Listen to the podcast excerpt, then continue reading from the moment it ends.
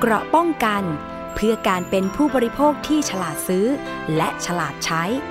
ในรายการ ภูมิคุ้มกัน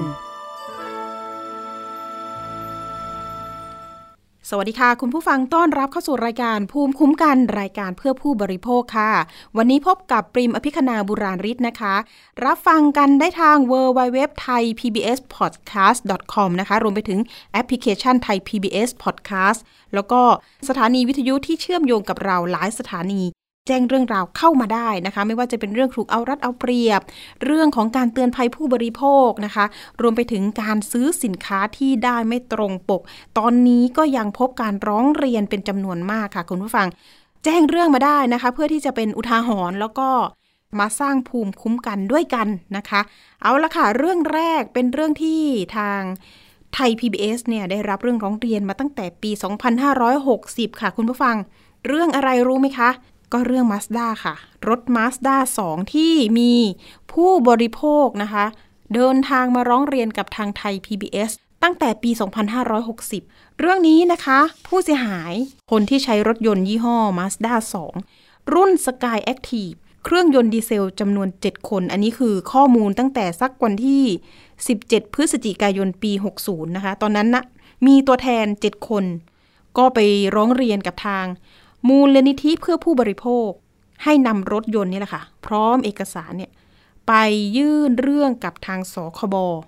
หลังจากผู้ร้องเรียนอ้างว่าขับรถมาระยะหนึ่งแล้ว ประสบปัญหาเกี่ยวกับเครื่องยนต์เร่งไม่ขึ้น และเกิดอาการสั่น ข้อมูลในตอนนั้นนะคะ ตัวแทนกลุ่ม ผู้ใช้รถยี่ห้อดังกล่าวเนี่ยประสบปัญหา เกี่ยวกับเครื่องยนต์เร่งไม่ขึ้น ประกอบกับเครื่องยนต์สั่นมาจอดไว้ก่อนรวมตัวกัน ไปยื่นเรื่องร้องเรียน สมัยนั้นนะคะ นายชัยสิทธิ์บุญกัน หัวหน้าฝ่ายรับเรื่องร้องเรียนกองคุ้มครองผู้บริโภคด้านฉลาก เป็นตัวแทนของคณะกรรมการคุ้มครองผู้บริโภคหรือว่าสคบพร้อมกับทางนางนฤมลเมฆบริสุทธิ์ หัวหน้าศูนย์พิทักษ์สิทธิผู้บริโภค มูลนิธิเพื่อผู้บริโภคหรือว่ามพบ ตอนนั้นนะคะ ผู้ที่ประสบปัญหา ก็ได้รวมรายชื่อนะคะส่งผ่านเครือข่าย นะคะรวมไปถึงส่งทางออนไลน์กันด้วย เพราะว่ามีคนที่เดือดร้อนหลายจังหวัด ตอนนั้นเนี่ยประมาณสัก 52 คนค่ะ ส่งข้อมูลมานะคะ ก็บอกเช่นเดียวกันว่าโอ้โหรถเกิดปัญหา โชคน้ำมันรั่วซึม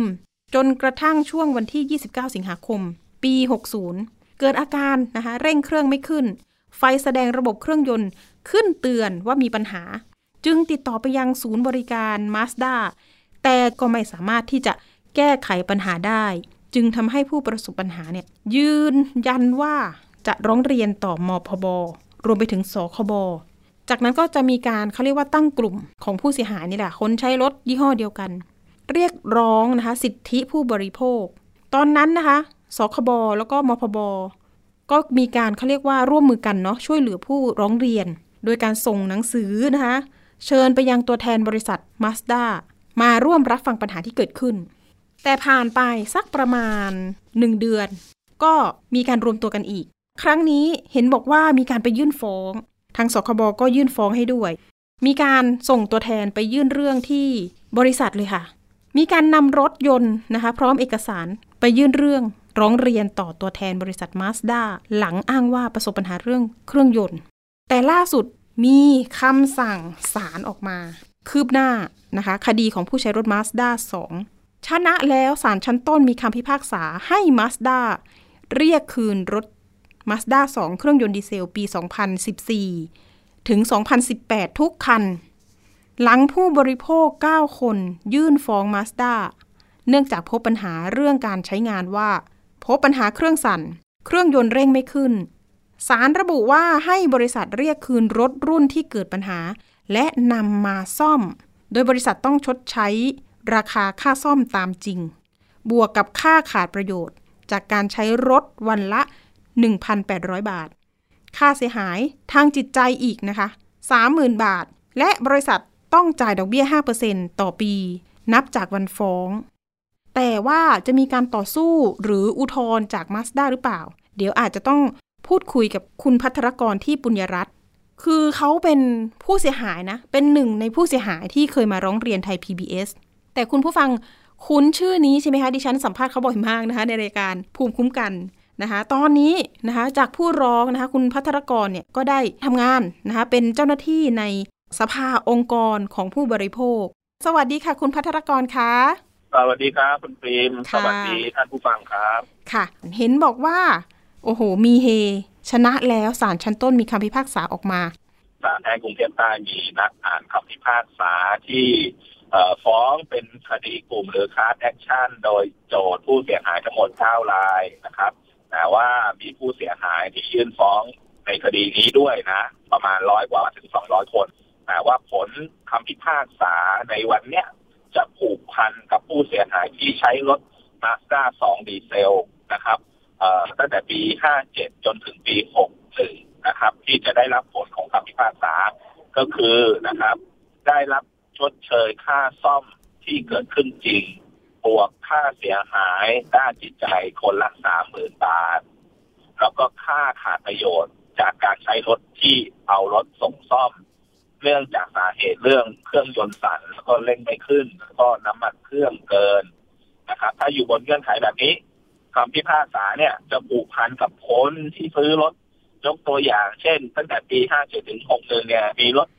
50,000คัน50,000คันเนาะยกตัวเลขเป็นตัวเลขสมมตินะเอาเฉพาะตัวเลขความเสียหายทางจิตใจ30,000เนี่ยมาสด้าต้องจ่าย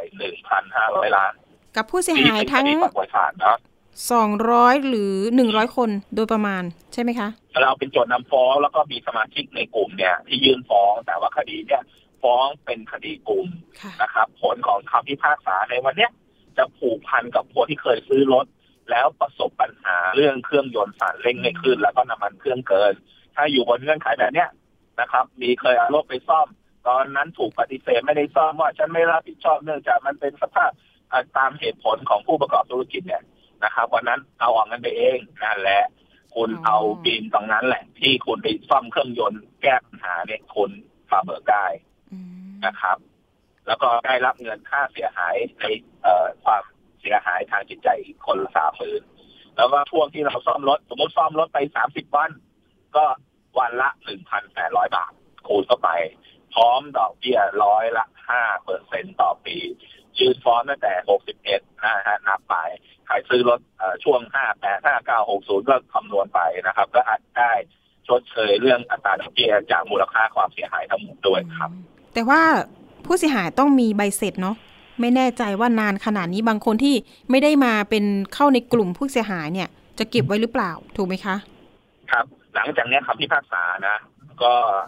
ทางศาลเนี่ยก็จะประกาศนะครับ สมาชิกกลุ่มเนี่ยว่าใครนะตอนนี้มีคำพิพากษาแล้วก็จะประกาศให้คนที่มีหลักฐานแล้วก็เป็นเจ้าของกรรมสิทธิ์รถในช่วงที่รถเกิดปัญหาเนี่ย ไปยื่นต่อกรมบังคับคดีเพื่อจะขอ รับการชดใช้ตามคำพิพากษาได้นะค่ะแต่ว่าอย่างที่ปีนพูดหลักฐานในการซ่อมเนี่ย มันมีความจำเป็นนะอืมเออก็จะต้องพยายามคนขวายหาค่ะเนาะแล้วก็ศาลก็ให้เวลานะครับ ว่าเออไปหาซะในหกเดือนเนี่ย ไปรื้อค้นหรือไปขอเอกสารหลักฐานที่จะมาแสดงต่อศาลเนี่ย ก็กำหนดระยะเวลาไว้ให้หกเดือนนะครับอืม ต้องหาหลักฐานมาให้ได้อะอันนี้ก็ต้องว่ากันไปตามข้ออันเท็จนี้จริงมันเป็นมันเป็นหลักฐานเนาะใช่ก็ค่ะก็ต้องพิสูจน์ในเรื่องเชิงหลักฐานเนาะค่ะแล้วก็เอออีกเรื่องหนึ่งนะ อันนี้จะไม่ได้เกี่ยวเรื่องความเสียหายนะแต่เกี่ยวในแง่ของตัวประกอบธุรกิจก็คือรถรุ่นมาด้าสองดีเซลนะครับ ช่วงปีผลิตตั้งแต่ห้าเจ็ดจนหกหนึ่งถ้ามีอยู่ในสต็อกต้องงดขายเรียกคืนกลับ ไม่ให้ขายก็คือมีคำสั่งให้งดขายอ๋อ นะครับ แล้วรถที่อยู่ในตลาดแล้วเกิดปัญหาให้เรียกคืนกลับมาซ่อมให้จนหายนั่นแหละค่ะมูลค่าความเสียหาย ในแต่ละบุคคลอาจจะดูน้อยเนาะแต่ว่าถ้ามันเป็นคดีกลุ่มอย่างที่บอกเนี่ยลองเรียกรถอะเราประเมินขั้นต่ำว่าตั้งแต่ปีห้าเจ็ดถึงหกหนึ่งเนี่ยอาจจะมีรถรุ่นนี้ประมาณสักห้าหมื่นคันนะแค่เฉพาะตัวเลขความเสียหายด้านจิตใจเนี่ยก็หนึ่งพันห้าร้อยล้านแล้วอะ พี่พัทรเป็นกตัรวเลขคะที่น่าตกใจไหมตกใจค่ะอ่าแล้วทีนี้ศาลชั้นต้นมีคำพิพากษาไปปั๊บมีการยื่นอุทธรณ์ต่อไหมคะ หรือยังไง แน่นอนกรณีแน่นอนคิดว่าอืมคิดว่าทางผู้ประกอบธุรกิจก็คงจะต้องยื่นอุทธรณ์เนาะก็เป็นสิทธิตามสิทธิของเขาที่เขามีสิทธิจะยื่นอุทธรณ์ว่าเขาไม่เห็นพ้องกับคำพิพากษาจากแต่ต้น เอ่อเขาก็เป็นสิทธิอุทธรณ์แต่ว่าในการอุทธรณ์ก็คดีผู้บริโภคเนี่ยนะครับ ถ้าสมมุติว่าเขาอุทธรณ์แล้ว นะครับศาลอุทธรณ์ตัดสิน ในยื่นตามศาลชั้นต้น ในคดีผู้บริโภคเนี่ยก็ถือว่าสิ้นสุดนะครับ แต่ว่าเขาก็ยังมีสิทธิ์ในการขออนุญาตฎีกา แต่ว่าขึ้นอยู่ว่าศาลจะอนุญาตหรือไม่อนุญาตอันนี้ก็จะเป็นลำดับของเหตุการณ์ในส่วนของเรื่องข้อกฎหมายนะครับ แต่ว่ายังไงคิดว่ายังไงเขาคงต้องอุทธรณ์ครับ แล้วทีนี้หลังจากนี้คนในกลุ่มขับเคลื่อนกันยังไงต่อคะตอนนี้ที่เราเป็นแกนนำในส่วนของที่ช่วยเหลือผู้บริโภคในจำนวนมากแบบนี้เดี๋ยว ทนายเนี่ยก็จะมีแบบฟอร์มให้เรากรอกในแง่ของที่ประกาศผลคำพิพากษานี้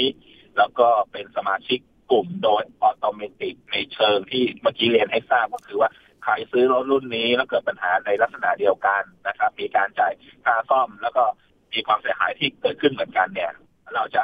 ทำแบบฟอร์มให้กรอกแล้วเราจะเป็นคนยื่นศาลในครั้งแรกให้พร้อมกันนะครับ แต่ว่าหลังจากที่ระยะที่บอกภายในหกเดือนเนี่ย แล้วยังมีผู้เสียหายบางคนที่อาจจะข่าวสารไม่ถึงเนี่ยแล้วมารู้รับรู้ภายหลังก็อาจจะต้องไปดำเนินการเองนะครับ ก็คือหลังจากนั้นต้องไปยื่นขอชำระหนี้กับกรมธรรม์คดีครับอ๋อก็โอ้โหอันนี้เป็นยี่ห้อที่ตัดสินเป็นตัวอย่างของรถยนต์เนี่ยพี่พัฒกรมองว่าเอ๊ะมันเป็นรุ่นเอ่อรุ่นกี่รุ่นแล้ว หมายถึงว่ามีมีหลายยี่ห้อหรือยัง คดีกลุ่มแบบนี้จค่ะริงๆ คดีกลุ่มมีหลายยี่ห้อนะครับ แต่ว่าคดีเนี่ย เป็นคดีกลุ่มคดีแรกที่มีการนะครับสั่งให้งดขาย แล้วเรียกรถคืนเนี่ยจำนวนมากแล้วก็มีผลผูกพันเนี่ยเอ่อผมยกตัวอย่างคดีก่อนหน้าเนาะที่เป็นยี่ห้อตัว F อะอันนั้นน่ะคำพิพากษาไม่ได้ผูกพันทั้งหมดนะค่ะให้เฉพาะในส่วนของตัวสมาชิกที่ยื่นฟ้องในกลุ่มแค่นั้นเองครับ จะไม่ผูกพันในลักษณะเป็นคดีกลุ่มแบบนี้ คดีนั้นก็เป็นคดีกลุ่มเหมือนกันแต่ไม่ผูกพันทั้งหมด เอาเฉพาะคนที่ยื่นฟ้องนะครับค่ะ เขาเรียกว่าคดีกลุ่มแบบปิด แต่ตอนนั้นน่ะเอ่อศาลก็ให้ในส่วนที่ชดเชยเฉพาะคนที่ฟ้องคดี จะไม่รวมในลักษณะเดียวกันกับของคดีมาสด้าครับค่ะ ในการยื่นอุทธรณ์ของทางผู้ประกอบการเนี่ย ถ้าเกิดว่าตามข้อกฎหมายเนี่ย คือศาลให้ระยะเวลากี่วันคะ ก็ต้องยื่นคำอุทธรณ์ภายใน 30วันครับหลังจากมีคำพิพากษาก็คือ หลังจากนี้นับไปอีก 30 วันเขาต้องยื่นคำอุทธรณ์เนาะแต่ว่าเอ่อ ก็จะมีข้อยกเว้นนะครับ ว่าเขาจะมีการขอขยายเวลายื่นอุทธรณ์ได้อีกครั้งละ30วันนะครับ โดยปกติก็จะเป็นลักษณะแบบนี้ครับ ไปที่ศาลกรุงเทพใต้กันใช่ไหมคะวันนี้ ทนายใช่กี่ครับท่านใช่ครับอ๋อในมีทนายกี่ท่านเอ่อทคะที่ว่าความในคดีสี่ค่ะท่านสี่ท่านเนาะแล้วก็ค่าทนายที่ศาลลงมาให้เนี่ยก็คือค่าทนายความหนึ่งแสนบาทอืมค่ารางวัลของทนายความในคดีโกบอีกหนึ่งแสนห้าหมื่นบาทนะครับ แล้วก็ค่าใช้จ่ายในการดำเนินคดีคดีกลุ่มเนี่ยอีกประมาณสองแสนกว่า ที่ทางผู้ประกอบธุรกิจที่เป็นฝ่ายจำเลยที่หนึ่งเนี่ยจะต้องชดใช้ตามคำพิพากษาครับอืมอันนี้ก็เป็นข้อมูลเนาะในการที่อะเราต้องต่อสู้กันในชั้นศาลเนี่ย จะต้องใช้เงินยังไงคู่กรณี แล้วก็ทางผู้เสียหายเนี่ยต้องต่อสู้แบบไหนอย่างไร จริง ๆ แล้วเนี่ยสภาองค์กรผู้บริโภคเป็นที่พึ่งนะคะ ให้ข้อแนะนำข้อกฎหมายด้วย พี่พัทรกอย่ารงที่บอกฝากเนาะคดีนี้ แก้ตัวให้ศาลนิดนึงเนาะเพราะว่าอืมคดีเนี่ยฟ้องตั้งแต่ปี61นะครับแต่ว่ามีคำพิพากษาปี66เนี่ย เราดูไอ้ยมันเหมือนกับระยะเวลาต้อง5ปีเนาะค่ะแต่ว่าก็ต้องให้ความเป็นธรรมเนาะช่วงนั้นเนี่ยมันเกิดเอ่อโควิดต้องสองสามปีคดีจะถูกเลื่อนเนื่องจากตอนนั้นเป็นสถานการณ์โควิด เนี่ย ก็มีการเลื่อนคดีในเชิง ต่อสู้คดีก็มีการไต่สวนเสร็จก็มีการอุทธรณ์ไม่รับคำสั่งอะไรกันบ้างเนี่ยมันก็ใช้เวลาแล้วก็จังหวะนั้นก็เป็นโควิดเนี่ยทำให้คดีรู้สึกว่ามันเหนื่อยจะนานเนาะแต่ว่าถ้าเราตัดช่วงเอ่อของเรื่องโควิดไปเนี่ยระยะเวลาที่พิจารณาคดีจริงๆเนี่ยอาจจะอยู่ประมาณสักปีถึงสองปีอะครับอ๋อครับครับผู้เสียหายใจชื้นขึ้นมาไหมคะตอนนี้ โอ้แน่นอนฮะตอนนี้เอ่อเพจของสภาองค์กรของผู้บริโภคฮะคอมเมนต์ยาวเหยียดเลยตอนนี้แชร์ไปประมาณสักสามสี่พันละอ๋อ ก็เป็นแนวทางอย่างหนึ่ง ถึงแม้จะรอนานไม่เป็นไรแต่ก็ชนะคดีเนาะใช่ครับใช่ครับ อันนี้เป็นคดีตัวอย่างเนาะสิ่งที่คดีนี้มันสะท้อนออกมาเนี่ย ตัวผู้ประกอบธุรกิจเนาะตอนนั้นน่ะฐานะผมเป็นผู้เสียหายเนี่ย ตอนนั้นข้อเรียกร้องของเราเนี่ย แค่ขอขยายเวลา เพราะว่าเราเห็นว่ามันมีเรื่องความชำรุดบกพร่องของตัวสินค้าจริง ๆ แล้วมันมีผู้เสียหายเนี่ย เกิดอาการแบบนี้เป็นจำนวนมาก แต่ตัวผู้ประกอบธุรกิจไม่ยอมรับว่ามันมี ข้อชำรุดบกพร่องแบบนี้อืมนะครับ จนมาถูกเอ่อฟ้องคดีเนี่ยแหละค่ะเพราะว่า เอ้ยเรายืนยันผู้เสียหายมันเกิดอาการแบบนี้ทั้งหมดนะครับ ที่เราเอ่อรวมกลุ่มกันเนี่ย อาการแบบเดียวกันลักษณะแบบเดียวกัน มันเป็นไปไม่ได้หรอกครับ ที่ว่ารถมันจะเกิดอาการแล้วเสียหายเหมือนเดียวกันหมดเป็นร้อยร้อยคันพันพันคันนะครับค่ะอ๋อแล้วตอนนั้นเรายื่นข้อเสนอแค่ คุณช่วยขยายเวลายะละเวลาประกันออกไปจากสามปีเป็นหกปีแค่นั้นเองนะ อันเนี้ยข้อเสนอของเราตอนนั้นมีแค่นั้นจริง ๆ ค่ะแต่คุณไม่ยอมรับมันจนถึงเอาคดีมาสู่ศาลแล้วตอนเนี้ยผลพิพากษาเนี่ยเออคุณดูว่าความเสียหายคุณ ถ้าตอนนั้นคุณยอมรับว่ามันมีความเสียหายเกิดขึ้นจริง กับวันนี้ที่ศาลยืนยันแล้วว่าไม่มีความชำรุดบกพร่องจริง แล้วคุณต้องจ่ายค่าเสียหายเนี่ย คุณลองดูว่าคุณคุ้มไหมเนาะอันนี้ฝากเตือนถึงผู้ประกอบการ ธุรกิจอื่น ๆ ที่อยู่ในอุตสาหกรรมเดียวกัน หรืออุตสาหกรรมอื่นเนี่ย ถ้าคุณรู้อยู่แล้วว่า สินค้าคุณชำรุดบกพร่องเนี่ยคุณยกมือเลยนะแล้วคุณรับผิดชอบไปเนี่ยหนึ่งผลดีกับคุณเองในแง่ของเรื่องภาพพจน์ของตัวสินค้า แล้วความเสียหายที่คุณจะต้องชดเชยเนี่ย มันอาจจะน้อยกว่าที่เวลาขึ้นศาลนะครับ ค่ะพี่พัทรกรพูดถึงอย่างนี้ อยากจะสมมุติว่าผู้บริโภคหรือว่าคุณผู้ฟังที่ฟังอยู่ แล้วรถมีปัญหา คล้ายๆกับกลุ่มของ Mazda 2 ที่ทางชนะคดีในวันนี้ จะมีแนวทางยังไงสำหรับว่าคนที่ต้องการร้องหน่วยงานที่เกี่ยวข้อง ให้มาตรวจสอบ หรือว่าให้เป็นแนวทางกับผู้ที่เจอปัญหาแบบเรานิดนึงค่ะ ครับ เอาเอาประสบการณ์ของพี่มิงเนาะก็คือว่าเราอะรวมกลุ่มกันนะครับ ว่าการที่เรามีผู้เสียหายที่เกิดปัญหาชำรุดบกพร่อง จำนวนหลายๆรายเนี่ยมันเป็นการที่จะยืนยันข้อเท็จจริงได้ว่าเอ่อสินค้านั้นอะไม่มีความชำรุดบกพร่องนะครับ แล้วก็รวมกลุ่มกันร้องเรียนหน่วยงานที่เกี่ยวข้อง ตอนนั้นสภาองค์กรของผู้บริโภคยังไม่เกิด ก็ร้องสำนักงานคณะกรรมการคุ้มครองผู้บริโภคหรือสคบเนาะแต่ว่าสรุปแล้วตอนนั้นเราก็ไม่ได้รับการคุ้มครองจากหน่วยงานที่เขาจะต้องคุ้มครองผู้บริโภคจนทำให้เราต้องมาฟ้องเองนะครับ แต่ว่าอย่างที่บอกถ้าคุณมั่นใจว่าสินค้าดังนั้นชมระบบป้องเกิดจากสินค้าจริง ๆ ท่านอย่ากลัวว่าท่านฟ้องแล้วท่านจะไม่ได้อะไร วันนี้พิสูจน์แล้วนะครับ การที่คุณรักษาสิทธิผู้บริโภคนะครับ แล้วนำคดีสู่ศาลต่อสู้มาระยะเวลา5ปี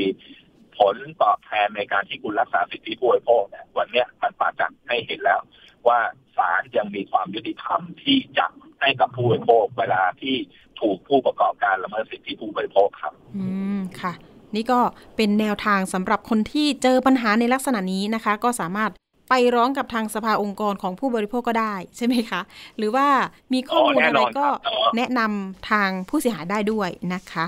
ใช่ครับใช่ครับค่ะวันนี้ก็อย่างที่บอกนะว่าเรามีดีลกับผู้ประกอบธุรกิจในส่วนของอุตสาหกรรมรถยนต์หลายรายเนาะรวมทั้งตอนนั้นก็เรื่องถุงลมใช่ไหมครับค่ะแล้วก็จะมีคดีที่ถูกร้องเรียนมาหลาย ๆ เจ้าเนี่ยนะครับ ผมอยากจะให้ผู้ประกอบธุรกิจ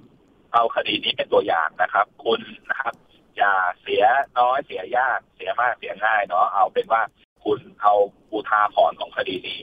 เวลาเราเรียกร้องนะครับ อย่าไปปัดผู้เสียหายเวลาชำรุดบกพร่องเนี่ยเขาอยู่ดีเขาไม่อยากจะไปหาเรื่องเสียเวลาที่จะไปต่อรอง หรือจะต้องไปเรียกร้องสิทธิ์โดยถ้ามันไม่เกิดจากความชำรุดบกพร่องจริงถูกไหมครับค่ะอยู่ดีจะมาอ๋อฉันยังไม่อยากจะไปเคลม มันต้องเกิดความชำรุดบกพร่องคุณต้องยอมรับว่ามันมีความชำรุดบกพร่องจริงงั้นผู้บริโภคไม่เสียเวลาไปหาคุณหรอกแต่คุณจะอ้างปฏิเสธว่าฉันไม่เกี่ยวกับฉันแล้วก็จะ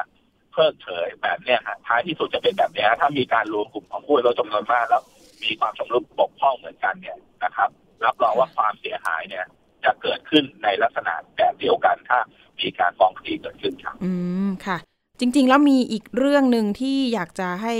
คุณพัทรกรร่วม ร่วมพูดคุยต่อได้ใช่ไหมคะ มีเรื่องผู้บริโภคอีกได้ครับอีกยินดีครับกลุ่มหนึ่งอันนี้นะคะ เดี๋ยวเปลี่ยนเรื่องเลยเนาะสำหรับเรื่องของ Mazda เดี๋ยวก็ตามต่อว่าเขาจะยื่นอุทธรณ์หรือเปล่าอย่างไร แต่ก็เป็นสิทธิ์ของทางผู้ประกอบการนะคะ อย่างที่คุณพัทรกรบอก รวมไปถึงคนที่เจอปัญหาแบบเรา ก็สามารถรักษาสิทธิ์ของผู้บริโภคได้ด้วยนะคะ เกราะป้องกัน เพื่อการเป็นผู้บริโภคที่ฉลาดซื้อ และฉลาดใช้ ในรายการ ภูมิคุ้มกัน เรื่องที่สองมีผู้ร้องเรียนมาที่รายการสถานีประชาชนไทย PBS นะคะ บอกว่า โอ้ยอยากให้ตรวจสอบคลินิกเสริมความงามหน่อย ตั้งอยู่ในห้างสรรพสินค้าชื่อดัง หลายสาขาทั้งกรุงเทพแล้วก็ต่างจังหวัดด้วย อ้างว่าขายคอร์สเสริมความงาม ก็จะมีพนักงานยืนอยู่หน้าร้าน แล้วก็จะชักชวน คนที่เดินผ่านไปผ่านมา พี่แวะก่อนค่ะขอรายละเอียดแป๊บหนึ่งขอมือนิดนึง ดึงมือเราไป แล้วก็ทาครีมนะคะ ทดลองให้เราดูเลยค่ะ โอ้ยขี้ใครออกเลยนะคะ คุณผู้ฟัง มือเนี่ย พอสัมผัสครีมของเขาแล้ว ปรากฏว่าโอ้โห ขาวผุดผ่องขึ้นมาเลยนะคะ อันนี้คือผู้เสียหายเล่าให้ฟังนะคะ จากนั้น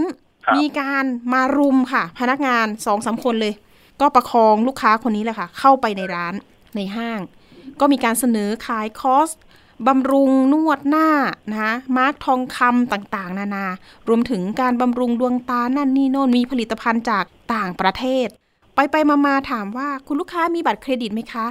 คุณลูกค้าก็ตอนนั้นอ้างว่าเคลิ้มเหมือนกัน เคลิ้มก็บอกเออมีค่ะ แล้วก็ล้วงบัตรเครดิตเข้าไป ให้เขาไปนะคะ ให้พนักงานเข้าไปก็ยังไม่รู้หรอกว่าจะเอาไปรูดกี่บาทเท่าไหร่ยังไง ปรากฏว่ามีการเสนอขายสินค้าต่อเนื่องมาเลยค่ะ ราคาแพงมากค่ะ คุณพัชรกร ครีมอะไรไม่รู้อ้างว่ามาจากต่างประเทศ แล้วก็บอกว่าเนี่ยลดราคาให้ด้วยจาก 9,990 บาทนะคะ เหลือ 4,950 บาท มีการบอกว่า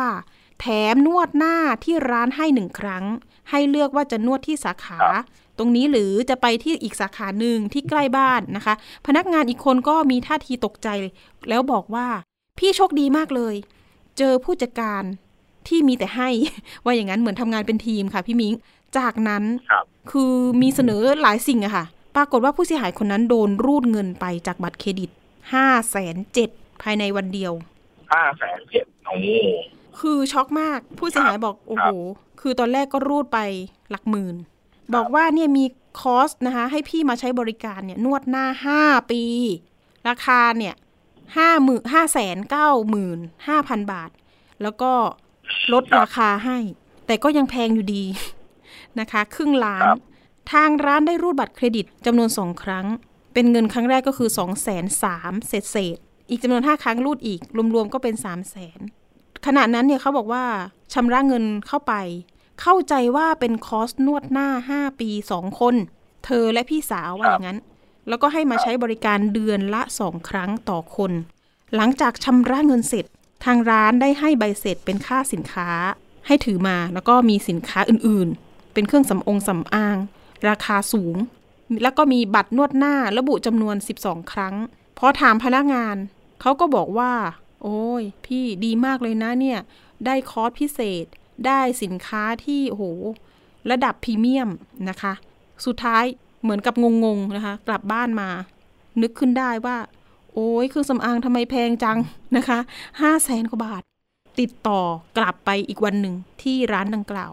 ปรากฏว่าได้รับการปฏิเสธนะคะ ก็คือลูกค้าเนี่ยต้องการที่จะเอาสินค้าคืนไป แล้วเอาเงินฉันคืนมาค่ะ แบบนี้มันจะเข้าขายอะไรอย่างไรได้บ้าง ครับ อันนี้เคยมีเรื่องร้องเรียนมาที่สภาเนาะลักษณะเหมือนกันเลยครับ ก็คือถูกชักจูงหวานล้อมนะครับ ในการที่ ชักชวนซื้อสินค้าและคอร์สเสริมความงามแบบนี้แหละครับนะอันนี้มันมีในเรื่องหลักของสิทธิผู้บริโภคแล้ว เรื่องอิสระในการเลือกซื้อสินค้า ถ้ามีพฤติการที่ออกอุบาย หรือไม่ได้ให้สาระสำคัญ ข้อมูลข้อเท็จจริงคำพรรณนาของสินค้าที่ถูกต้องเนี่ย ถือว่าเป็นการละเมิดสิทธิผู้บริโภคแน่นอนนะครับท่านสามารถที่จะเรียกร้องสิทธิ ขอยกเลิกสัญญาซื้อขายแล้วก็คืนสินค้าได้นะสภาเคยดำเนินการแล้วก็ทางผู้ประกอบธุรกิจคืนเงินให้นะครับอืมก็หลักแสนแบบนี้แหละครับประเด็นสำคัญก็คือว่าธุรกิจเนี่ยถ้ามันเป็นธุรกิจที่เกี่ยวกับเรื่องเสริมความงามเนี่ยนะครับ เป็นธุรกิจที่เอ่อคณะกรรมการว่าด้วยสัญญาของสำนักงานคุ้มครองผู้บริโภคหรือสคบนะครับ ว่าเป็นการควบคุมใบเสร็จนะ แล้วก็ที่การคำว่าควบคุมใบเสร็จหมายความว่าไงในใบเสร็จเนี่ยนะครับ ไอ้คำว่าไม่รับคืนทุกกรณีห้ามใช้ปรากฏอยู่ในใบเสร็จนะครับอ๋อคือการที่ใบเสร็จระบุแบบเนี้ย ถือว่าเป็นสัญญาที่ไม่เป็นธรรมต่อผู้บริโภคห้ามมีเลย คุณจะมาอ้างเนี่ยเห็นไหมตอนที่เอาใบเสร็จให้คุณเนี่ยเห็นเลยไม่คืนเงินทุกกรณีใช้ไม่ได้นะครับ เอามาบังคับ กับผู้บริโภคไม่ได้กรณีที่หนึ่งกับกรณีที่สองที่เราเคยนะครับ ดูใบเสร็จพวกเนี้ย เป็นใบเสร็จซึ่งไม่ได้เป็นประมวลตามประมวลกฎหมายลักษณะกรเลยนะใบเสร็จรับเงินเป็นรับสมัยรับกรรมภาษีเนี่ยคุณออกถูกต้องหรือเปล่านะเราก็ต้องไปไล่ย้อนภาษีตอนนั้นที่เราดำเนินการเรียกร้องสิทธิ์ให้กับผู้บริโภคมาไปตรวจสอบภาษีว่าคุณออกใบเสร็จตามรูปแบบของประมวลลักษณะกรหรือเปล่า ส่วนใหญ่เนี่ยก็จะออกไม่ตรงเนื่องจากสินค้าเนี่ยผมก็ไม่รู้ว่าเขามีใบใบยื่นภาษีถูกต้องหรือเปล่าอืมนะครับแต่ว่าใบเสร็จน่ะที่เราตรวจสอบเนี่ย รูปแบบ การออกใบเสร็จหรือใบกำกับภาษีเนี่ยไม่ถูกต้องแน่นอนนะครับ แล้วในแง่ของตัวสินค้าเองนะครับ ว่าดูฉลากนะเท่าที่เราเคยดูเคสในลักษณะแบบเนี้ยฉลากเนี่ยจะบอกว่าเป็นภาษาอังกฤษว่าโรงงานเนี่ยอยู่ที่ประเทศอิสราเอลเนาะผมยกตัวอย่างนะครับค่ะแต่ฉลากภาษาไทยที่ไปยื่นขอออยนะครับเขาเรียกว่าใบจดแจ้งต่อออยเนี่ย ว่าต้นกำเนิดที่สินค้าตัวเนี้ยมาจากเมืองจีน อันนี้ก็ถือว่าผิดกฎหมายอีกเรื่องหนึ่งที่การคำพรรณนาของสินค้าหรือฉลากเนี่ยมันไม่ตรงนะครับ อันนี้ก็เป็นสิทธิผู้บริโภคที่จะเรียกร้องได้นะครับ อันเนี้ยอืมเป็นแนวทางในการที่จะเรียกร้อง สิ่งที่ผู้บริโภคจะต้องทำก็คือบอกเรื่องสัญญานะครับ แสดงเจตนานะ อย่าพูดปากเปล่าทำหนังสือไปขอยกเลิกสัญญานะครับ ในแง่ของตัวบริการ ซึ่งเราไม่ได้ใช้บริการเรามีสิทธิ์ขอเรียกเงินคืนได้อยู่แล้วนะครับ อันนี้เป็นตามกฎหมายจริงๆ ต้องของนี่แหละค่ะทางการทำหนังสือเป็น ต้องทำหนังสือเป็นลายลักษณ์อักษรเพื่อให้มันมีหลักฐานในการ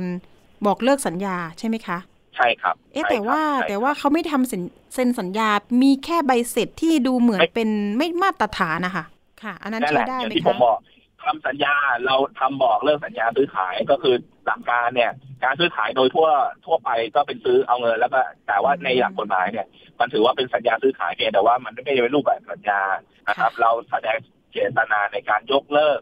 สัญญาโดยที่เราเขียนของร่าเรางเอขึ้นงมานะครับอืมก็ความระบุเลยใช่ครับค่ะก็ทำเป็นหนังสือเป็นลายลักษณ์อักษรเนี่ยแหละว่าเราแสดงเจตนานะครับ ว่าเราต้องการยกเลิกสัญญาซื้อขายนี้นะครับค่ะเพื่อที่จะขอเงินคืน แล้วก็กำหนดวันนะครับว่า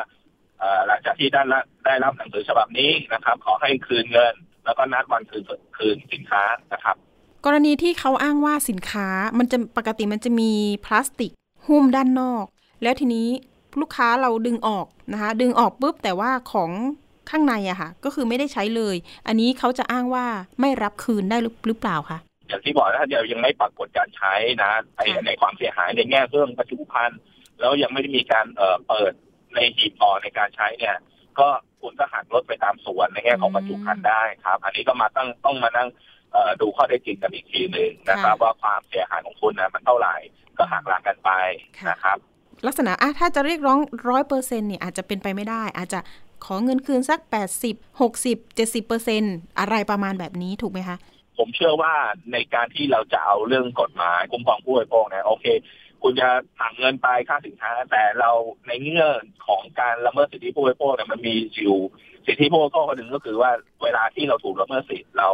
เรียกให้เขาชดใช้เยียวยาได้ ก็หมายความว่าโอเคค่าสินค้าคุณหักไปสมมติว่าหนึ่งหมื่น ฉันก็ขอสิทธิ์ในการที่จะใช้สิทธิผู้บริโภคในการเรียกร้องสิทธิผู้บริโภคในการเรื่องได้รับการเยียวยาหนึ่งหมื่นก็เท่ากับคุณก็ต้องได้รับเงินเต็มจำนวนถูกไหมครับค่ะสิทธิของผู้บริโภคในการที่จะเรียกร้องสิทธิ์เวลาที่เอ่อผู้ประกอบการทำการละเมิดสิทธิผู้บริโภคผู้บริโภคมีสิทธิ์ที่จะได้รับการเยียวยาค่ะเอ่อคุณหักมันไปหมื่นหนึ่งไม่เป็นไรฉันก็ขอใช้สิทธิ์ในการที่จะให้คุณเยียวยาฉันมาหนึ่งหมื่นคืออ๋อนะครับ มันก็เสมียบ เสมือนได้เงินคือร้อยเปอร์เซ็นต์อยู่ดีครับ ก็มีสิทธิ์เรียกร้องได้ร้อยเปอร์เซ็นแล้วกรณีที่เรารูดบัตครัรบเครดิตอะค่ะพี่มิงพระรกร คือเราจริง ๆ เราไประงับกับทางธนาคารได้ไหมคะ มีเวลาเอ่อสักสามวันอัหรืออาจเปจะล่าลำบากนิดนึงเนาะเพราะว่าอืมมันอาจจะมีข้อจุดเปลี่ยนอยู่นิดนึงเนาะตอนที่รูดเนี่ยคุณสมัครใจแล้วคุณลงลายเซ็นไหมอะอืมต้องลงแน่นอน อันเนี้ยตามกฎหมายเลยเนาะบัตรเครดิตนะ ถ้าเป็นเรื่องบัตรเครดิตนะ อันนี้ยกยกให้เห็น เอ่อเรื่อง การรับชำระเงินด้วยบัตรเครดิตนะถ้าคุณไม่ได้ลงลายมือชื่อในบัตรสำเนาสลิปอ่าที่เขาเอามาให้ดูนะค่ะเนี่ย ถือว่าคุณไม่ได้ใช้นะแบงก์มาเรียกเก็บเราไม่ได้นะในทางกฎหมายหรือในสัญญากับเกี่ยวกับเรื่องบัตรเครดิต ถ้าเราไม่ได้ลงลายมือชื่อในสลิปอะค่ะถือว่าเราไม่ได้ยืนยันการใช้นะอันนี้ก็จะเปลี่ยนในแง่ของเรื่องข้อกฎหมายได้นี่มันมีเรื่องจริง สมมติว่ามันเกิดเหตุการณ์แบบนี้เราสามารถจะปฏิเสธถ้าพิสูจน์ลายเซ็นว่าฉันไม่เคยเซ็นรับรองการซื้อสินค้านี้อืมอันเนี้ยไปเรียกร้องว่าแบงก์อะก็จะต้องไปรับผิดชอบกับทางร้านค้าเองว่าคุณจ่ายไปเองไงมันไม่มีลายเซ็นฉันแต่ว่าอันเนี้ยถึงบอกว่าถ้ามีลายเซ็นก็อาจจะเป็นเรื่องยาก มันถือว่าเป็นการรับรองไปแล้ว มันมีทั้งสองด้านนะครับ ค่ะ โอ้โหทีนี้เรื่องนี้เราจะเตือนภัยผู้บริโภคอย่างไรรวมไปถึงอะห้างสรรพสินค้าต่างๆ ที่เขาเป็นพื้นที่เช่าสำหรับคลินิกเหล่านี้ ที่อาจจะกระทำละเมิดล่ะค่ะ ในเรื่องของสภาองค์กรของผู้บริโภคเนี่ยสามารถที่จะไปตรวจสอบได้ไหมหรืออย่างไรได้บ้าง กับร้านค้าหรือเอ่อคลินิกเสริมความงามแบบนี้ค่ะเในแง่ของเรื่องการที่จะไปตรวจสอบเนี่ยอาจจะเราจะไม่มีอำนาจเนาะนอกจากจะมีผู้ร้องเรียนมานะครับสิ่งที่เราจะต้องไปตรวจสอบว่าเอ๊ะสินค้าที่คุณประกาศราคาหน้าฉลากเนี่ยกับต้นทุนที่แท้จริงที่คุณขอนำเข้ามาเนี่ย มันสอดคล้องหรือว่ามีการตั้งราคาเอาเปรียบผู้บริโภคหรือเปล่า หรือมันมีคำบรรยายของตัวสินค้านั้นถูกต้องตามกฎหมายไหมเช่นเขาบอกว่ามันมีทองคำแล้วท้ายที่สุดถ้าสมมุติเราไปพิสูจน์ทราบมันไม่มีแสดงว่าคุณหลอกลวงผู้บริโภคเนี่ยก็อาจจะไปเข้าลักษณะการช่อโกงได้ แต่ว่าในแง่การที่คุณมีเทคนิคการขาย ที่มีลักษณะการหวานล้อมชักจูง โดยไม่ได้พันนาส รรพคุณหรือข้อมูลที่ถูกต้องให้กับผู้บริโภคเนี่ยอันเนี้ยจะเข้าขายเรื่องสิทธิผู้บริโภคแน่นอนนะครับถ้าเราพิสูจน์ได้ว่าคุณละเมิดสิทธิผู้บริโภคเราสามารถจะเอาเรื่องนี้เข้าเจราจาไก่เกี่ยถ้าเจราจาไก่เกี่ยไม่สำเร็จก็ต้องฟ้องคดีครับ อย่างที่เรียนไปว่าเมื่อสักครู่ว่าท้ายที่สุดตกลงกันไม่ได้ในแง่ของเรื่องการโต้ยันสิทธิ์เราก็ต้องนำคดีขึ้นสู่ศาลแล้วก็มานั่งพิสูจน์กันว่า ข้อเท็จจริงเป็นยังไงนะครับนะเนี่ยเราจะรู้แล้วต้นทุนคุณเท่าไหร่ เช่นต้นทุนคุณเท่านี้เราแล้วคุณมาขายเท่านี้เนี่ยมันเป็นการเอาเปรียบผู้บริโภคหรือเปล่าก็ต้องมานั่งดูกันครับอืมแล้วก็เตือนภัยผู้บริโภคอย่างไรดี เวลาเจอพนักงานอะขอข้อมูลแป๊บเดียวค่ะหนึ่งนาทีค่ะ อะไรแบบนี้นะคะ ขอชื่อนามสกุลเบอร์โทร เคยเจอเหมือนกันในห้าง ก็อาจจะหนึ่งเนี่ย ทุกอย่างจะเริ่มต้นด้วยว่าเอ่อ ทดลองฟรีค่ะใช่ค่ะคุณอย่าเพิ่งหลงเชื่อนะเออนะ มันจะเริ่มต้นด้วยบทสนทนาแบบนี้แหละ เข้ามายังไม่ต้องซื้อยังไม่ต้องตัดแต่ท้ายที่สุดผู้บริโภคเองก็ต้องตั้งสติมีสตินะครับ ว่าอย่าหลงเชื่อโดยง่าย แล้วสินค้าเนี่ยมันสมเหตุสมผลกับราคาที่เขาขายไหมผมเคยเห็นอันนึงเป็นอย่างเงี้ยฮะกระปุกหนึ่งเก้าหมื่นนะนี่แหละ เออยี่ห้อเท่าที่ปินบอกนี่แหละ มีอันนึงฮะ เห็นเลยฮะเก้าหมื่นฮะ เออก็ไม่รู้ทำไมมันถึงแพงขนาดนั้นเนาะเอออันนี้ก็คือเราต้องมีสติว่าเรามีเอ่อสติบัตรเครดิตอยู่ในกระเป๋าเรานะถ้าเราไม่หยิบให้เขาเขาก็ไม่สามารถที่จะมาเปิดกระเป๋าเราได้นะเนี่ยตอนเนี้ยมันก็จะมีจุดที่ผู้บริโภคเองก็อยากทำตัวให้เราเวลาเอาบัตรเครดิตเนี่ยความเสียเปรียบมันมีเนาะเวลาเขานำสืบเอาฉันไม่ได้ไปเอารูดเอาบัตรเครดิตมาจากกระเป๋าคุณนะคุณจะเป็นคนยื่นให้ แต่ตอนที่คุณยื่นบัตรเครดิตเนี่ย คุณต้องถามจำนวนตัวเลขว่าเขาจะรูดให้เท่าไหร่นะ แต่ว่าถ้ามันไม่ได้ยืนแต่มาเราเราปฏิเสธไปเลยนะโทรหาแบงก์ตอนนั้นเลยว่าเอ้ยฉันเคสนี้เป็นแบบนี้รบกวนนะ ถ้าเป็นมีการขอยกเลิกเลยแสดงเจตนายกเลิกสัญญาตอนนั้นเลยครับค่ะ เอาละวันนี้ได้ข้อคิดหลายแบบหลายอย่างเลยนะคะ คุณสาวๆเวลาเดินห้าง อย่าหลงเชื่ออะไรง่าย ๆนะคะ รวมถึงการอะทดลองฟรีของฟรีอาจจะไม่มีอยู่จริงใช่ไหมคะ วันนี้ขอบคุณคุณพัทรกรที่ปุญญรัตน์มาก ๆ นะคะ เจ้าหน้าที่ศูนย์ คุ้มครองผู้บริโภคแบบเบ็ดเสร็จ สภาองค์กรของผู้บริโภคหรือว่าสออบครับผมยินดีมากครับ สวัสดีท่านผู้ฟังด้วยครับ สวัสดีครับ สวัสดีค่ะ เอาละค่ะ เป็นข้อคิดนะคะ เรื่องของการไปเดินห้างคนเดียวนะคะ ดิฉันไม่เคยสนใจดิฉันปฏิเสธเลยค่ะ ดิฉันเคยเจอพนักงานขาย หลากหลายคนที่พยายามมาเข้าถึงประชิดตัวดึงเข้าไปในบูธ ไม่ให้แม้กระทั่งเบอร์โทรนะคะ บอกว่าโอ๊ยติดธุระค่ะน้องคะไม่ไม่สะดวกจริง ๆ ค่ะ เดินหนีเลยนะคะ ต้องเตือนกันสมมุติว่าอะฟังข้อมูลน้องๆได้ แต่เวลา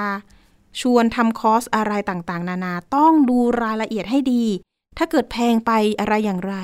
ปฏิเสธได้ค่ะคุณผู้ฟัง ไปติดตามช่วงคิดก่อนเชื่อกับดรแก้วกังสดานอัมภัยนักพิษวิทยา และคุณชนาทิพย์ไพรพงศ์ค่ะ วันนี้มีข้อมูลเรื่อง สมุนไพรเป็นยาได้ก็เป็นพิษได้จริงหรือไม่ไปติดตามค่ะ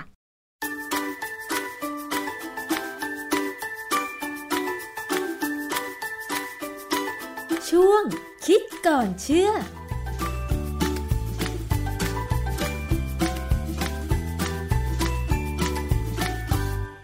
บกันในช่วงคิดก่อนเชื่อกับดรแก้วกังสดานนภัยนักพิษวิทยากับดิฉันชนาทิพไพรพงศ์ค่ะ วันนี้เราจะมาคุยกันเรื่องของสมุนไพรนะคะ หลายท่านรู้ว่าสมุนไพรนั้นดีมีประโยชน์นะคะ แล้วก็มักจะนำมาใช้ไม่ว่าจะนำสมุนไพรมาใส่ในอาหารเมนูต่างๆ หรือว่าจะเป็นการนำสมุนไพรไปต้มน้ำดื่ม หรือใช้เป็นสมุนไพรสกัดบ้าง แต่ว่าอย่างที่อาจารย์แก้วเคยพูดหลาย ๆ ครั้งค่ะว่า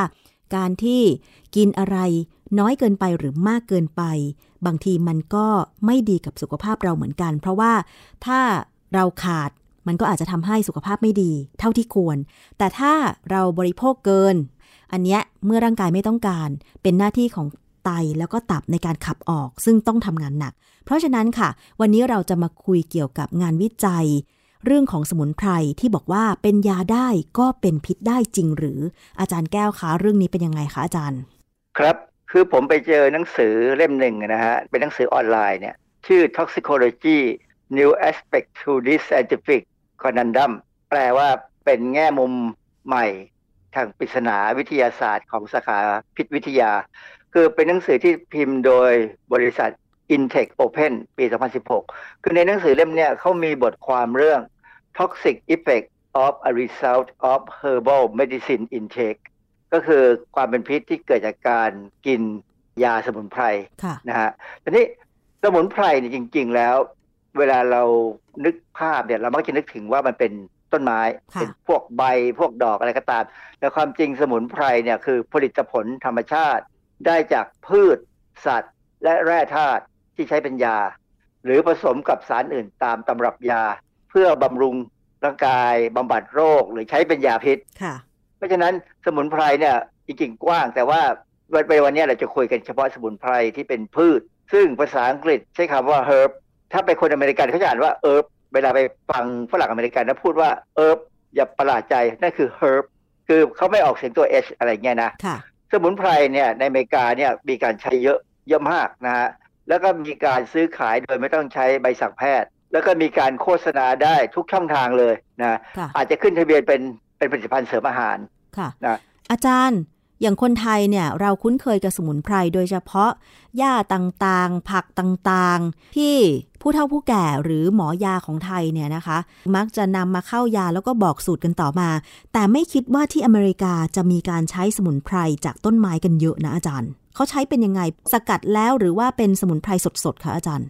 ทั้งสกัดแล้วก็มีทั้งสดก็มีทั้งแห้งก็มีผสม คือเขาเขาพยายามที่จะมองหาทางเลือกคือในอเมริกาเนี่ยเขาก็มีความคิดกันแปลกๆกันนะหลายแบบเขาพยายามที่จะบางคนจะไม่สัมผัสสารเคมีเลยอืมก็หันมาหาต้นไม้อย่างเดียวอะไรเงี้ยนะในเรื่องการกินการ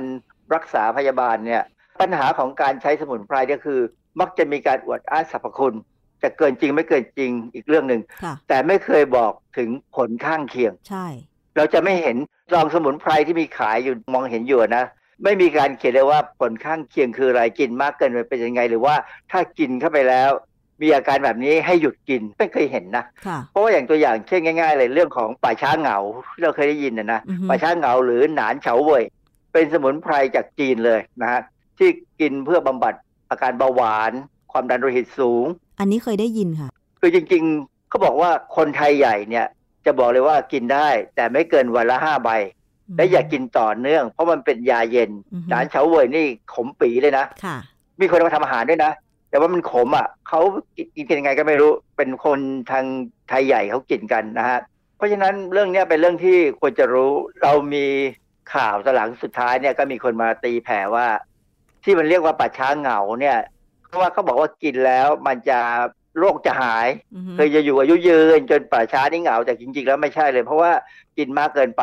ตับไตมีปัญหานะฮะในหนังสือที่ผมไปอ่านเนี่ยเขาบอกว่าเหตุที่สมุนไพรอาจจะแสดงความเป็นพิษเนี่ยเพราะอันที่หนึ่งคนที่จ่ายยาสมุนไพรไม่มีความรู้จริง อาจจะเป็นแค่หมอพื้นบ้าน ได้รับความรู้ตกทอดจากบรรพบุรุษ สอนแบบปากต่อปากใช่ไหมมันก็อาจจะหลุดไปบ้าง อะไรบางอย่างที่เป็นเคล็ดบางทีก็อาจจะหลุดไปจนท้ายเนี่ยกลายเป็นอีกแบบหนึ่งนะฮะปัจจุบันเนี่ยเรามีการเรียนการสอนทางด้านปริญญา ทางแพทย์แผนไทยแล้วนะ มีตั้งหลายมหาวิทยาลัย ใช่ค่ะ แน่ ๆ เลยศิริราชเนี่ยมีแน่ ๆ ผมจำได้นะฮะ เพราะว่าเคยมีนักศึกษาที่จบแพทย์แผนไทยของศิริราชเนี่ย มาสมัครเรียนปริญญาโทในหลักสูตรของผมนะฮะ แล้วเขามีใบประกอบโรคศิลป์แพทย์แผนไทยจริง ๆ ที่มาจบมาจากมหาวิทยาลัยเนี่ยเขาจะรู้เรื่องเกี่ยวกับกายวิภาคเภสัชวิทยา การบำบัดโรคด้วยพืชสมุนไพรนะเป็นการเรียนและมีการทำปฏิบัติการมีอะไรต่ออะไร เรียนตั้งสี่ปีค่ะไม่ใช่แค่เหมือนกับคนบางคนที่บอกว่าไป อ่านหนังสือมาแล้ว เรื่องนี้ก็บอกว่าตัวเองเป็นหมอสมุนไพรมีมีบางคนเป็นอย่างนั้นจริงๆนะอือฮึบางคนเนี่ยอวดอ้างตัวเองว่าสามารถบำบัดโรคได้เลย เพราะว่าเขาไปอ่านตำรานี้มาอย่างนี้ซึ่งอันนี้มันเป็นปัญหาเลยระดับโลกนะฮะที่ว่าที่เขาบอกว่าในตำรานี้เขาบอกว่า มันอาจจะทำให้เกิดความเป็นพิษเพราะจ่ายยาไม่ได้ด้วยความไม่รู้จริงจ่ายผิดจ่ายถูก ที่สำคัญคือสมุนไพรในกรณีที่เป็นพืชเนี่ยนะ บางครั้งเนี่ย มาตรฐานมันอาจจะต่ำกว่าที่ควรค่ะเหตุผลก็คือว่าพืชเนี่ย เวลาในฤดูกาลต่างๆ เนี่ย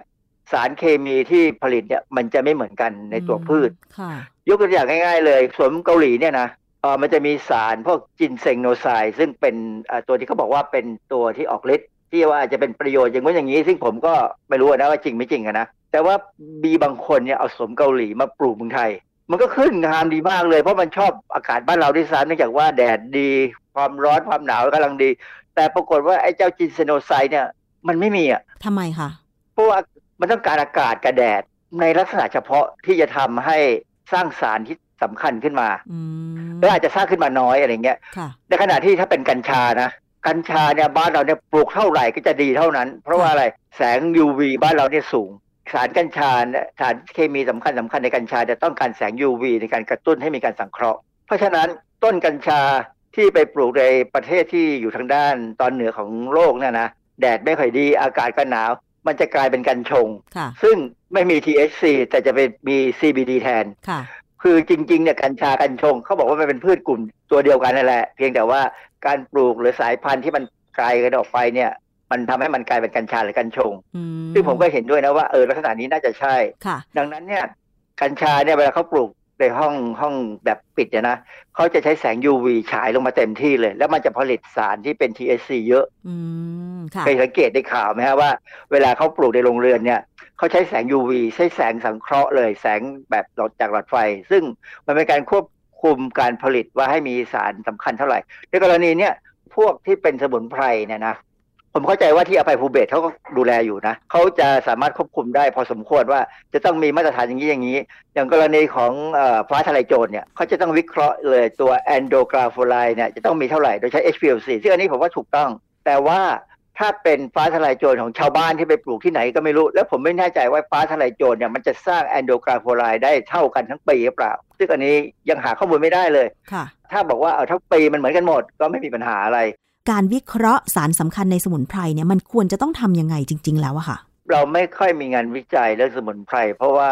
เราไม่ค่อยมีทุนกันไปทำวิจัยเท่าไหร่เราขอสภาวิจัยบางทีก็กว่าจะได้ก็ยากเย็นพอสมควรนะนะความรู้สึกของผมนะ สมุนไพรทุกตัวควรถูกนำมาวิจัย เพื่อว่าสารสำคัญที่อยู่ในมันในในพืชแต่ละอย่างเนี่ย มันเท่ากันทั้งปีไหมหรือว่ามีเฉพาะช่วงนั้นช่วงใดช่วงหนึ่งที่ต้องเก็บช่วงหนึ่งอย่าไปเก็บเพราะถ้าเก็บแล้วมันจะไม่มีสารที่สำคัญนะฮะ ซึ่งอันเนี้ยเป็นเรื่องที่เราขาด อย่างกรณีของฟ้าทลายโจรเนี่ยผมไม่แน่ใจผมหาข้อมูลไม่ได้นะว่า ถ้าปลูกกระจายไปทั้งปีเนี่ยแล้วเก็บได้ ถ้ามันเก็บได้ได้มีประโยชน์มันก็ดีไปค่ะความจริงฟ้าทลายโจรเนี่ยขึ้นได้ง่ายเหมือนกับวัชพืชเมื่อก่อน ตอนก่อนน้ำท่วมปี 2554 เนี่ยบ้านผมเนี่ยฟ้าทลายโจรเต็มบ้านเลยปลูกต้นเดียวอะมันไปทั้งบ้านเลยอืมแต่พอน้ำท่วมปั๊บมันหายหมดเลยค่ะ อีกปัญหาหนึ่งที่เขาบอกว่ามันเป็นปัญหาระดับโลกเหมือนกันก็คือ การกินยาไม่ถูกขนาดค่ะ อย่างที่ผมบอกเลยว่าสมุนไพรเนี่ยเวลาเวลาไปซื้อตามร้าน อย่างสมุนไพรจีนเนี่ยนะเขาก็ช่างแต่ช่างเขาก็ช่างง่ายๆอะแต่ช่างไม่ใช่แต่ช่างที่ละเอียดเลยนะแล้วถึงมันละเอียดมันก็บอกไม่ได้ว่าสมุนไพรในนั้นเนี่ยมีสารสำคัญจริงเท่าที่ควรจะเป็นไหมเพราะว่าบางทีเขากำหนดขนาดกันแบบใช้หยิบมือเอาอะหยิบมือมาใส่กระดาษนั่ใส่นน่ะห่อสิแล้วก็ช่างซึ่งมันเป็นการกินแบบเขาบอกว่าสมุนไพรเนี่ยกินแล้วไม่ค่อยอันตราย ซึ่งถ้ามันเป็นอย่างนั้นได้มันก็ ก็ดีแต่ความจริงแล้วไม่ใช่ ยาทุกอย่างเนี่ย มันเป็นยาบำบัดโรค มันจะต้องมีผลข้างเคียงแน่ๆเพราะฉะนั้นก็ถึงบอกว่าให้กินอย่างนั้นกินอย่างนี้ค่ะโบราณเนี่ยนะเขารู้ว่าผลข้างเคียงคืออะไรเขาจะกำกับจะจัดการไว้ก่อนเลย เช่น ยาบางอย่างถ้ากินแล้วท้องผูกเขาจะให้ใส่ยาดำลงไป ยาดำมันเป็นยาพิษนะแต่เป็นยาพิษที่ทำให้ เกิดการถ่ายท้องอือฮึเขาใส่นิดหนึ่งในปริมาณเล็กน้อย เพื่อทำให้อาการท้องผูกมันไม่มี เพราะว่ายาดำจะทำให้ถ่ายท้องค่ะอะไรเงี้ยมันเป็นภูมิความรู้ซึ่งในตำราถ้าหมอที่เรียนมาอย่างเป็นระบบเนี่ยเขารู้แน่ๆเลย อันเนี้ยจะไม่มีปัญหาค่ะนะฮะเพราะฉะนั้นเนี่ยการกินยาด้วยขนาดที่ไม่ถูกต้องเนี่ยก็เป็นเรื่องที่น่ากลัวค่ะนี่ปัญหาที่อาจจะเกิดขึ้นนะที่มักจะมีก็คือ พิษต่อตับต่อไต อันนี้เรารู้อยู่แล้วว่าตับไตเนี่ยเป็นอวัยวะที่จะต้องขับอะไรก็ตามที่ไม่ใช่อาหารออกจากร่างกาย บางครั้งมันไปก่อปัญหากับการทำงานของหัวใจ เพราะฉะนั้นเขาได้แนะนำว่าไม่ว่าจะกินยาอะไรก็ตามนะทั้งปัจจุบันหรือสมุนไพรหรือโบราณเนี่ยนะให้ดูว่ากินไปแล้วหัวใจเต้นผิดปกติไหมดูในระยะยาวพอสมควรเพราะถ้ามันมีความผิดปกติเนี่ยแสดงว่ามันเป็นผลข้างเคียงกับหัวใจค่ะมีผลข้างเคียงกับประสาทไหม กินไปแล้วซึมเศร้าโอ้โหนี่แย่เลยนะแขนขาอ่อนแรง มองอะไรที่ไม่ชัด จากที่ชัดก็กลายเป็นไม่ชัดเนี่ยมีปัญหาแน่นะฮะหรือบางคนกินยาบางอย่างเข้าไป เกิดผื่นทางผิวหนัง อันนี้เป็นผลทางด้านภูมิต้านทานแน่นะบางครั้งสารเคมีในพืชเนี่ย มันไปสะสมใต้ผิวหนัง แล้วมันโดนแสง UV จากแสงแดดเนี่ยกระตุ้นทำให้เกิดการแพ้ขึ้นมา คืออันนี้ต้องทดลองจริงอันนี้มีข้อมูลค่อนข้างเยอะพอสมควรนะ มียาบางอย่างเนี่ยเขาจะบอกเลยว่า กินยาตอนนี้แล้วอย่าโดนแดด คือต้องรักษารักษาให้หายคือมันเป็นยาที่มีประโยชน์ยาแผนปัจจุบันบางอย่างเนี่ยเป็นยาที่มีประโยชน์ แต่ว่ากินแล้วต้องอย่าไปโดนแดด คือรอให้อาการหายก่อน รอให้หยุดยาก่อนจนสารที่เป็นยาเนี่ยถูกขับออกจากร่างกายไปแล้วเนี่ยก็ถึงจะโดนแดดได้ อันนี้เป็นเป็นตัวอย่างนะฮะ ที่สำคัญอีกอันหนึ่งที่เขากังวลมากเลยก็คือ ยามันไปตีกัน บางคนกินยาแผนปัจจุบัน แล้วก็ไปกินยาสมุนไพร ปรากฏว่าออกฤทธิ์เหมือนกัน มันก็เพิ่มฤทธิ์ให้มากขึ้นอย่างหนานเฉาเว่ยเนี่ยปัจฉาเหงาเนี่ยลดเบาหวานด้วยลดความดันด้วย เพราะฉะนั้นถ้าคนที่กินยาเบาหวานหรือกินยาความดันด้วย ไปกันใหญ่เลย มันก็ยิ่งลดไปกันใหญ่ มันจะทำให้น้ำตาลในเลือดต่ำกว่าปกติใช่ไหมอาจารย์ ความดันต่ำมากก็ตายหมอความดันเขาจะบอกเลยว่า ความดันโลหิตของคนสูงอายุเนี่ยนะถ้าต่ำกว่าปกตินี่เขากลัวนะ คือถ้าเอาลงไม่ได้มากนัก อย่างสมมติว่าเขาบอกว่าคนสูงอายุเนี่ย ถ้าสูงอายุสามหกสิบขึ้นไปเนี่ยเขายอมให้ร้อยสามสิบร้อยสี่สิบเนี่ยเขาไม่ให้กังวลเขาพอทนได้ แต่ถ้าตัวร่างตกลงไปต่ำกว่าห้าสิบหรือสี่สิบเนี่ยเขาบอกโอ้โหนี่กลัวเลยมันจะไปเร็วเลยอะนะ เพราะฉะนั้นการกินยาสมุนไพรเนี่ยต้องบอกกับหมอ ถ้าเราไปหาหมอแผนปัจจุบันว่ากินยาอย่างนี้อยู่ แล้วหมอเขาจะคะเนเองว่า ควรจะให้กินยังไงต่อ หรือว่าควรจะหยุดยาตัวไหน หรือจะหยุดยาสมุนไพรนะฮะยกเว้นคนที่ไปหาหมอสมุนไพรอย่างเดียวนะหมอแผนโบราณอย่างเดียว แล้วก็อยู่ในสถานการณ์ที่ หาหมออะไรไม่ได้เลย อันนี้ก็ต้องยอมเลยนะ กินก็กิน สรุปแล้วก็คือว่ามีงานวิจัยเกี่ยวกับเรื่องของการใช้สมุนไพร และความเป็นพิษที่อาจารย์สรุปมา เพราะฉะนั้นอาจารย์ให้ข้อคิดสำหรับผู้บริโภคนิดหนึ่งครับ เพราะว่าบางคนเนี่ยได้ยินได้ฟังโฆษณาแต่ด้านดี ๆ ของสมุนไพรอย่างนี้ค่ะอาจารย์ ก็ถ้าสมมุติจำเป็นต้องกินยาสมุนไพรเพราะมันอยู่ในสถานที่ที่ไม่มีหมอแผนปัจจุบันเนี่ยนะก็ถามไปเลยว่ามันมีผลข้างเคียงอะไรไหม คือถ้าเป็นหมอแผนโบราณที่เขามีความรู้จริงเขาจะบอกเลยว่าผลข้างเคียงเป็นอย่างนี้ มันไม่มีหรอกที่ยาสมุนไพรจะไม่มีผลข้างเคียง มันจะมีนะมันจะต้องมีต้องอธิบายได้ เราจะได้ระวังตัวให้ว่าเออควรจะกินยังไง และที่สำคัญคือ อะไรก็ตามที่เป็นยาอย่ากินประจำสี่ห้าวันนี้ควรจะเลิกได้แล้ว ถ้าไม่หายก็ต้องเปลี่ยนยาหรือว่าจะต้องหาทางปรับเปลี่ยนอย่างอื่นแล้วเราว่าจะทำยังไงดีมันถึงจะหายจากโรคที่เราเป็นอยู่ค่ะ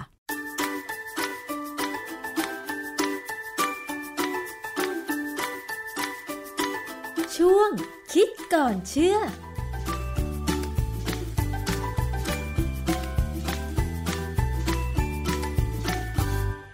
ขอบคุณข้อมูลจากช่วงคิดก่อนเชื่อมาก ๆ ค่ะ วันนี้หมดเวลาสำหรับอภิคณาแล้วนะคะ ขอบคุณสำหรับการติดตามรับฟัง ภูมิคุ้มการรายการเพื่อผู้บริโภค วันนี้ สวัสดีค่ะ